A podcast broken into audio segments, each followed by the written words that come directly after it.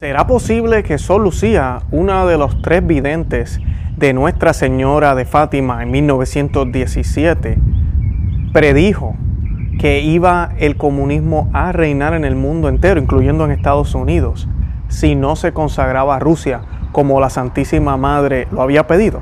¿Será esto verdad?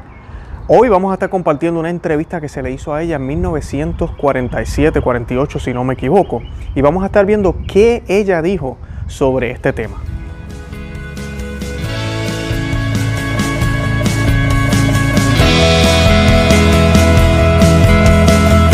Bienvenidos a Conoce, Ama y Vive tu Fe. Este es el programa donde compartimos el Evangelio y profundizamos en las bellezas y riquezas de nuestra fe católica. Les habla su amigo y hermano Luis Román y quisiera recordarles que no podemos amar lo que no conocemos y que solo vivimos lo que amamos.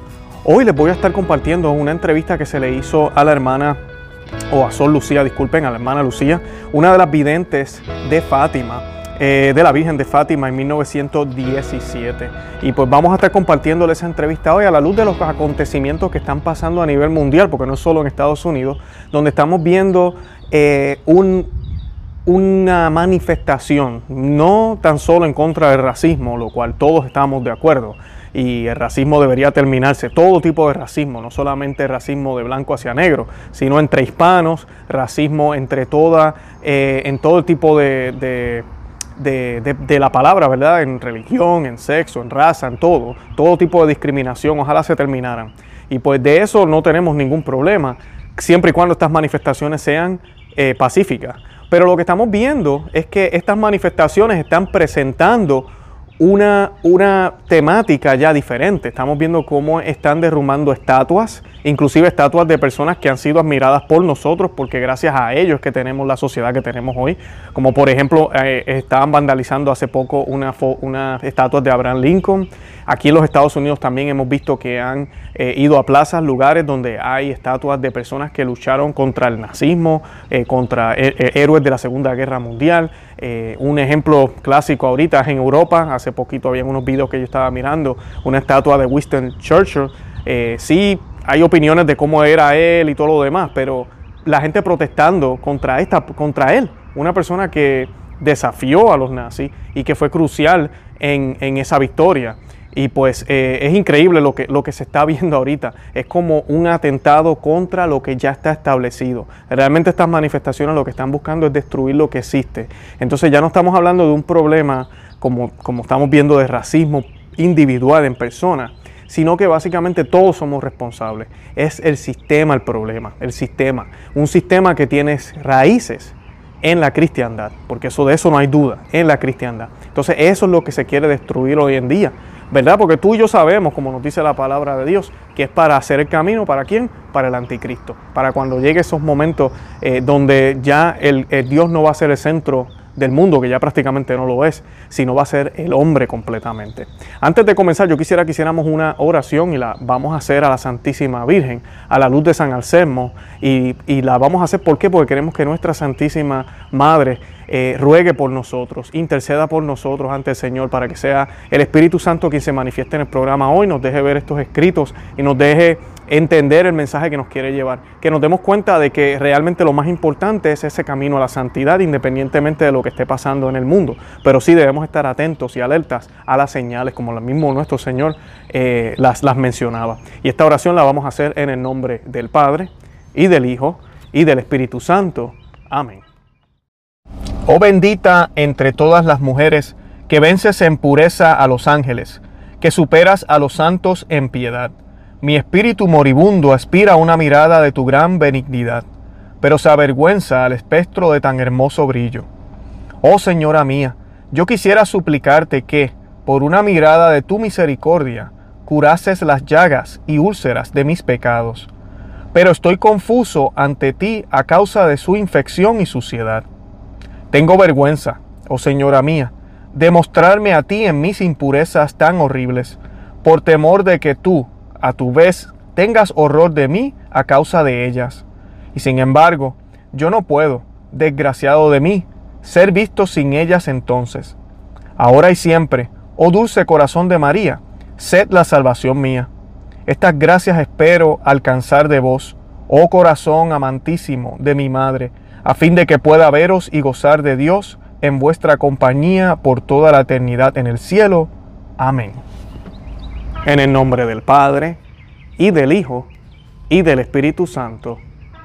Les voy a estar compartiendo la carta, está también con un artículo que explica un poco eh, varios aspectos de este documento, así que lo vamos a ir discutiendo poco a poco, voy a ir comentando y pues eh, voy a compartir algunas imágenes de Sol Lucía para que si podamos meditar en lo que ella eh, nos dijo y está diciendo. Y dice lo siguiente, hay una pequeña parte de una entrevista realizada por el respetado historiador y autor de libros estadounidense William Thomas Walsh con la vidente de Fátima Sol Lucía que ahora podría tener una nota especial con nosotros o relevancia a la luz de las actuales ah, condiciones desordenadas y revolucionarias en los Estados Unidos y en el mundo entero. La hermana Lucía de Fátima fue uno de los tres niños que presenciaron las apariciones de la Santísima Madre en 1917 en Fátima y continuó recibiendo mensajes del cielo durante años después. Uno de los mensajes se refiere a la entonces inminente revolución bolchevique en Rusia y la necesidad de consagrar a Rusia al Inmaculado Corazón de María. En 1947, el profesor William Thomas Walsh escribió un libro sobre Fátima titulado Nuestra Señora de Fátima, al final del cual relata en un epílogo una entrevista que había realizado con la hermana Lucía de Fátima el año anterior, hablando con eh, la vidente en 1946 sobre la solicitud anterior de la Santísima Madre de que Rusia fuera consagrada por el Papa, junto con los obispos del mundo entero, a su Inmaculado Corazón, la hermana Lucía le dijo al profesor Walsh, lo que Nuestra Señora quiere es que el Papa y todos los obispos del mundo consagren a Rusia a su Inmaculado Corazón en un día especial. Si esto se hace, ella convertirá a Rusia y hará paz. Si no se hace, los errores de Rusia se extenderán por todos los países del mundo. Esto significa, preguntó Wash, en su opinión, que todos los países sin excepción serán superados por el comunismo? Y la hermana Lucía respondió, sí. Como el traductor de esta entrevista, el padre Manuel Rocha, reveló más tarde, Walsh luego preguntó explícitamente sobre los Estados Unidos de América y agregó, y esto significa también que los Estados Unidos de América sucumbirán al, comunismo? Con lo cual la hermana Lucía respondió una vez más con un rotundo sí. Es decir, la vidente de las apariciones de Nuestra Señora de Fátima, que han sido aprobadas por la Iglesia Católica, predijo que Estados Unidos, bajo ciertas condiciones, también se volvería comunista. Eh, esta respuesta podría haber sonado poco realista en 1946, justo después del final de la Segunda Guerra Mundial y el comienzo de la Guerra Fría. Sin embargo, hoy, a la luz de estos disturbios revolucionarios que parecen cambiar a Estados Unidos de una manera muy profunda, podrían dar un tono aún más fuerte. Como comentó recientemente Tucker Carlson de Fox News sobre este nuevo desarrollo político que apunta a de financiar o quitarle los fondos a los departamentos de policía y al mismo tiempo suprime los mensajes de los ciudadanos que anuncian que se defenderán con sus propias armas. Este es un movimiento, dijo Carlson, este es un movimiento hacia el control social autoritario. Ellos crean el caos, no se les permite defenderse. El futuro de la izquierda, como lo ve Tucker Carlson, es que solo aquellos tendrán armas, aquellos que están en su equipo. Y eso es exactamente lo que realmente significa quitarle los fondos a la policía. Es decir, aplicación de la ley partidista. Carlson también describió en su programa la represión despiadada contra la libertad de expresión y el pensamiento libre, que ha tenido lugar en los últimos días. La nueva regla es no se le permite cuestionar a cualquiera de estos grupos de ninguna manera y los gigantes de las redes sociales y otros lo están aplicando. Después de agregar que nunca hemos vivido en un entorno como este, el periodista agregó que muchas personas reciben el mensaje y hacen lo mismo, y los débiles son muy rápidos para unirse, explicó. A la luz de las técnicas de humillación pública de aquellos con diferentes opiniones o posiciones, aquí hay un ejemplo de, humillación pública, fue el alcalde de Minneapolis, cuando se negó a prometer disolver el departamento de policía. Uno, uno también recuerda las técnicas de las revoluciones comunistas anteriores, que obligó a los de los otros puntos de vista a someterse.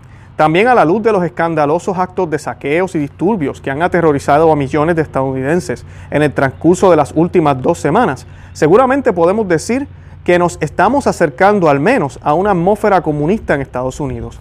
Cada vez más nos sentimos recordados de una atmósfera similar a la de los países comunistas orientales de Europa, cuyos ciudadanos tenían que apoyar la tesis del sufrimiento duradero y la superioridad moral del proletariado, al final de la cual uno tenía que avergonzarse de sus propios antecedentes y herencias, si era necesario. No era de origen proletario, las pulgas siguieron para incluir la eliminación de estatuas contrarrevolucionarias y otros elementos de tradición y patrimonio. El daño a millones de vidas en todo el mundo es muy bien conocido. Y esto es exactamente lo que les estaba diciendo al principio del programa. Estamos viendo de que no hay derecho de, de, argumentar nada, no hay derecho de decir si estamos en contra del racismo, estamos en contra del odio, deberíamos hacerlo de esta forma, no. Esta es la norma, esta es la forma en que lo vamos a hacer y el mundo entero, todos los medios de comunicación, las redes sociales, las noticias, los gobiernos, algunos líderes políticos con mucha influencia y después estos grupos sin fines de lucros se juntan y crean un frente tan y tan organizado y tan y tan poderoso que nadie puede decir nada. Entonces, ¿qué estamos viendo? Por lo menos los que viven aquí en Estados Unidos posiblemente se han dado cuenta. Yo he recibido ya múltiples correos electrónicos de compañías a las cuales eh, le compro o le compré y en vez de ser un email o un correo electrónico sobre algún tipo de producto que me quieren ofrecer, es dejándome saber que ellos están en contra del racismo, que ellos van a hacer todo lo posible en su lugar de trabajo para evitar el racismo, que el racismo es algo malo, lo cual a mí estas manifestaciones no me parecen mal. Está bien que lo digan, eso está bien. Anyway, se sabe, sabemos que la mayoría, yo creo que yo podría decir 99% de las empresas o más, ninguna es racista completamente, como que quiere serlo y no, y, simplemente hay una raza que trabaja en ese lugar. Yo, yo dudo aquí en los Estados Unidos eso esté pasando. Pero vamos a suponer que hay un por ciento bien pequeño. Estas empresas están haciendo esas manifestaciones, pero la realidad de ellos escribir estas cartas y enviárselas a sus clientes.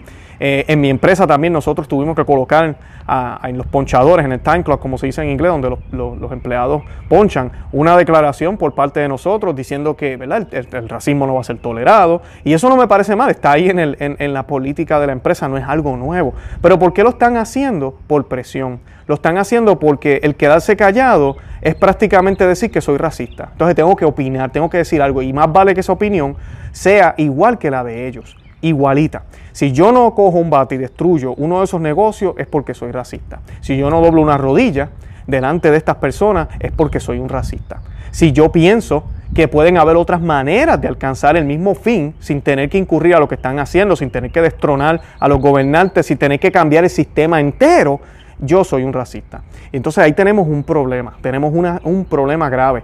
¿Y saben por qué? Porque muchas de las cosas que se están haciendo, la gran mayoría en estas manifestaciones, son cosas que anticristianas. Porque el fin no justifica los medios. Y nosotros sabemos que destruir, matar, porque sí, matar, han matado, han asesinado policías en estas manifestaciones. Han habido múltiples, cientos de heridos en múltiples estados. Todo protestando porque sí, murió una persona injustamente y hubo brutalidad policíaca. Y eso es un crimen también que debe ser eh, juzgado con todo el peso de la ley. Y eso se está trabajando. Pero nosotros los cristianos profesamos todo lo contrario a lo que ellos están haciendo. Nosotros creemos en que sí debe haber un sistema, de que sí debe haber una jerarquía, igual que hay jerarquía en la familia. Pero ¿qué ha sido este movimiento? Este movimiento no es de ahora, este movimiento lleva ya milenios tratando de destruir lo que Dios creó natural, lo que Dios creó, el intelecto que tiene el ser humano, y, caparando todo, poniendo todo por igual, hombre y mujer, eh, esposa, esposo, divorciado, soltero, padre, hijo, nadie tiene autoridad, nadie es mejor, nadie es peor, todos son igual, ninguno tiene importancia ni relevancia. Cuando nuestro Dios, nuestro Señor, le da a todos la misma dignidad pero nos da esa dignidad que con nuestras diferencias. Y eso es lo que celebra, el, cristianismo y el catolicismo. La mujer es mujer, el hombre es hombre, el hijo es hijo, el padre es padre, ¿verdad? El religioso es religioso, el gobernante es gobernante, el trabajador, el empleador, eh, lo que sea. La iglesia, la Biblia, todo nos enseña eso. Y eso a, esos no, a ellos no les gusta, no les gusta. Ayer yo espero que hayan visto ya el programa que hicimos sobre la carta que Vigano le hizo al presidente Trump. Si no lo han visto, por favor, véanlo. Pero yo les hablaba de ese salvo, salvo et, coagula, solve, perdón, solve et coagula, solve, de disolver, eso es lo que ellos están haciendo ahorita, disolviendo todo lo que existe aquí en esta tierra para destruir la sociedad como la conocemos, para destruirla completamente. Y para entonces poder unirla de nuevo con, un, con algo común que no va a ser cristiano, con algo común que no va a ser lo que tú y yo conocemos, con, una, con un orden mundial, con una nueva moneda tal vez, con una nueva ideología, con una nueva forma de pensar, un nuevo normal como se nos dice ahora. Así que todo esto es lo que realmente nos se está tratando de hacer, se está tratando de, de lograr. Y es para destruir los fundamentos cristianos que todavía quedan en la sociedad, a pesar de que es una sociedad secularizada. Pero más que eso, lo que el demonio está buscando detrás de esto es quitarnos los ojos, quitarnos la atención que debemos tener al Señor, a Cristo, llevarnos por la tangente, mantenernos ocupados y preocupados por cosas que no tienen sentido. Y miren la, reacción de la iglesia ahorita mismo, iglesia cerrada, los sacramentos parece que ya no tienen poder en nada ahora, el sacerdote con máscara, con guantes, qué tristeza. Se pueden contar las parroquias donde hay sacerdotes valientes ahorita mismo haciendo las cosas como es, porque es ridículo que hayan 50 personas en una parroquia donde caben 2.000 y no me vengan con el cuento de que el gobierno, ¿desde cuándo el gobierno le puede decir a la iglesia qué hacer? No hay autoridad aquí. ¿Y desde cuándo los obispos tienen derecho a violar todas las rúbricas que la iglesia ha establecido por milenios? ¿Desde cuándo ellos tienen derecho a hacer eso? ¿Desde cuándo? Ahora estamos por encima de Dios porque nos hemos enfocado en nosotros. Entonces a mí me da miedo, a mí tengo que ser responsable como ciudadano, cuando siendo un buen cristiano fiel a Dios es mejor ciudadano que yo puedo ser porque ahí sí realmente voy a amar al prójimo, ahí sí realmente voy a hacer decisiones que van a ayudar a las personas, que van a ayudar a la sociedad. Así que es triste, es triste todo esto. Y sí, Sol Lucía habla de esto y dice que hay posibilidades de que esto suceda si no se hace la consagración a Rusia. Aquí los invito a que vean otros programas que hemos hecho sobre Fátima con nuestro amigo David Rodríguez, es un experto en ese tema, él es teólogo, que tiene estudios y se dedica a trabajar con, mayormente con ese tema de Fátima también para el Fátima Center. Los invito a que vean esos videos si no los han visto. Y él habla muy claramente por qué la consagración que hizo en 1984 Juan Pablo II realmente no cumplió con eso. Y él nos habla de otras consagraciones que se hicieron individuales en algunos países y que hicieron otros papas. Sí, era clara de que hubieron bendiciones, de que sí, mira, el comunismo, eh, la Unión Soviética, ¿verdad? Quedó destruida, el muro de Berlín, todo ese tipo de cosas. Hubieron unas bendiciones, eso no se puede negar, porque nuestro Señor escucha esas oraciones, son de agrado, pero no es lo que Él le pidió, no es lo que Él le dijo a nuestra madre que nos dijera a nosotros para que esa es, eh, hubiera otro tiempo de paz. Entonces, lamentablemente, ahora estamos viviendo las consecuencias. Las consecuencias de un mundo que no cree en Cristo, de un mundo como era Rusia antes, sin iglesias abiertas sin iglesias abiertas. Es que esto es el comunismo, quita la iglesia y eso es lo que se está viviendo. Por eso es que tenemos que tener los ojos alertas y tenemos que empezar a hacer ruido, apoyar a nuestros sacerdotes, darle el hombro y decirle, oiga, ponga, vamos a ponernos a pelear aquí. Y no es a pelear a puños, sino a pelear con la oración, con el Santo Rosario. Pero también, mira, abran esas puertas. Necesitamos líderes católicos que digan, no, ábreme la puerta de la parroquia que hoy vamos a celebrar el santo sacrificio de la misa y dejar que la gente entre nos lavamos las manos, tengamos lo que tengamos que hacer, pero nada de estar haciendo sacrilegio al Señor. Lo vamos a hacer bien y lo vamos a hacer dignamente por el bien de las almas y más que todo para agradar a Dios, porque más que nunca en estos tiempos de crisis, de apostasía, en estos tiempos donde el aborto es número uno, donde el sexo es número uno, la lujuria, la pornografía, todo lo que les acabo de mencionar, más todavía necesitamos de oraciones eh, bien hechas y de que la iglesia pelee esta batalla como la tiene que pelear.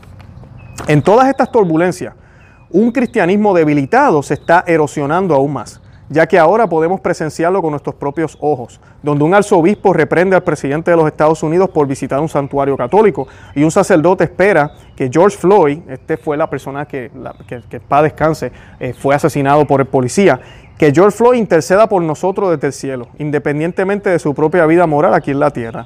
También podríamos recordar aquí la nueva carta del arzobispo Carlos María Vígano, el presidente Donald Trump, en la que escribe, también descubriremos que los disturbios en estos días fueron provocados por quienes, al ver que el virus está desvaneciendo inevitablemente y que lo social, la alarma de la pandemia está disminuyendo, necesariamente han tenido que provocar disturbios civiles, porque seguiría seguido por una represión que, aunque legítima, podría ser condenada como una agresión injustificada contra la población.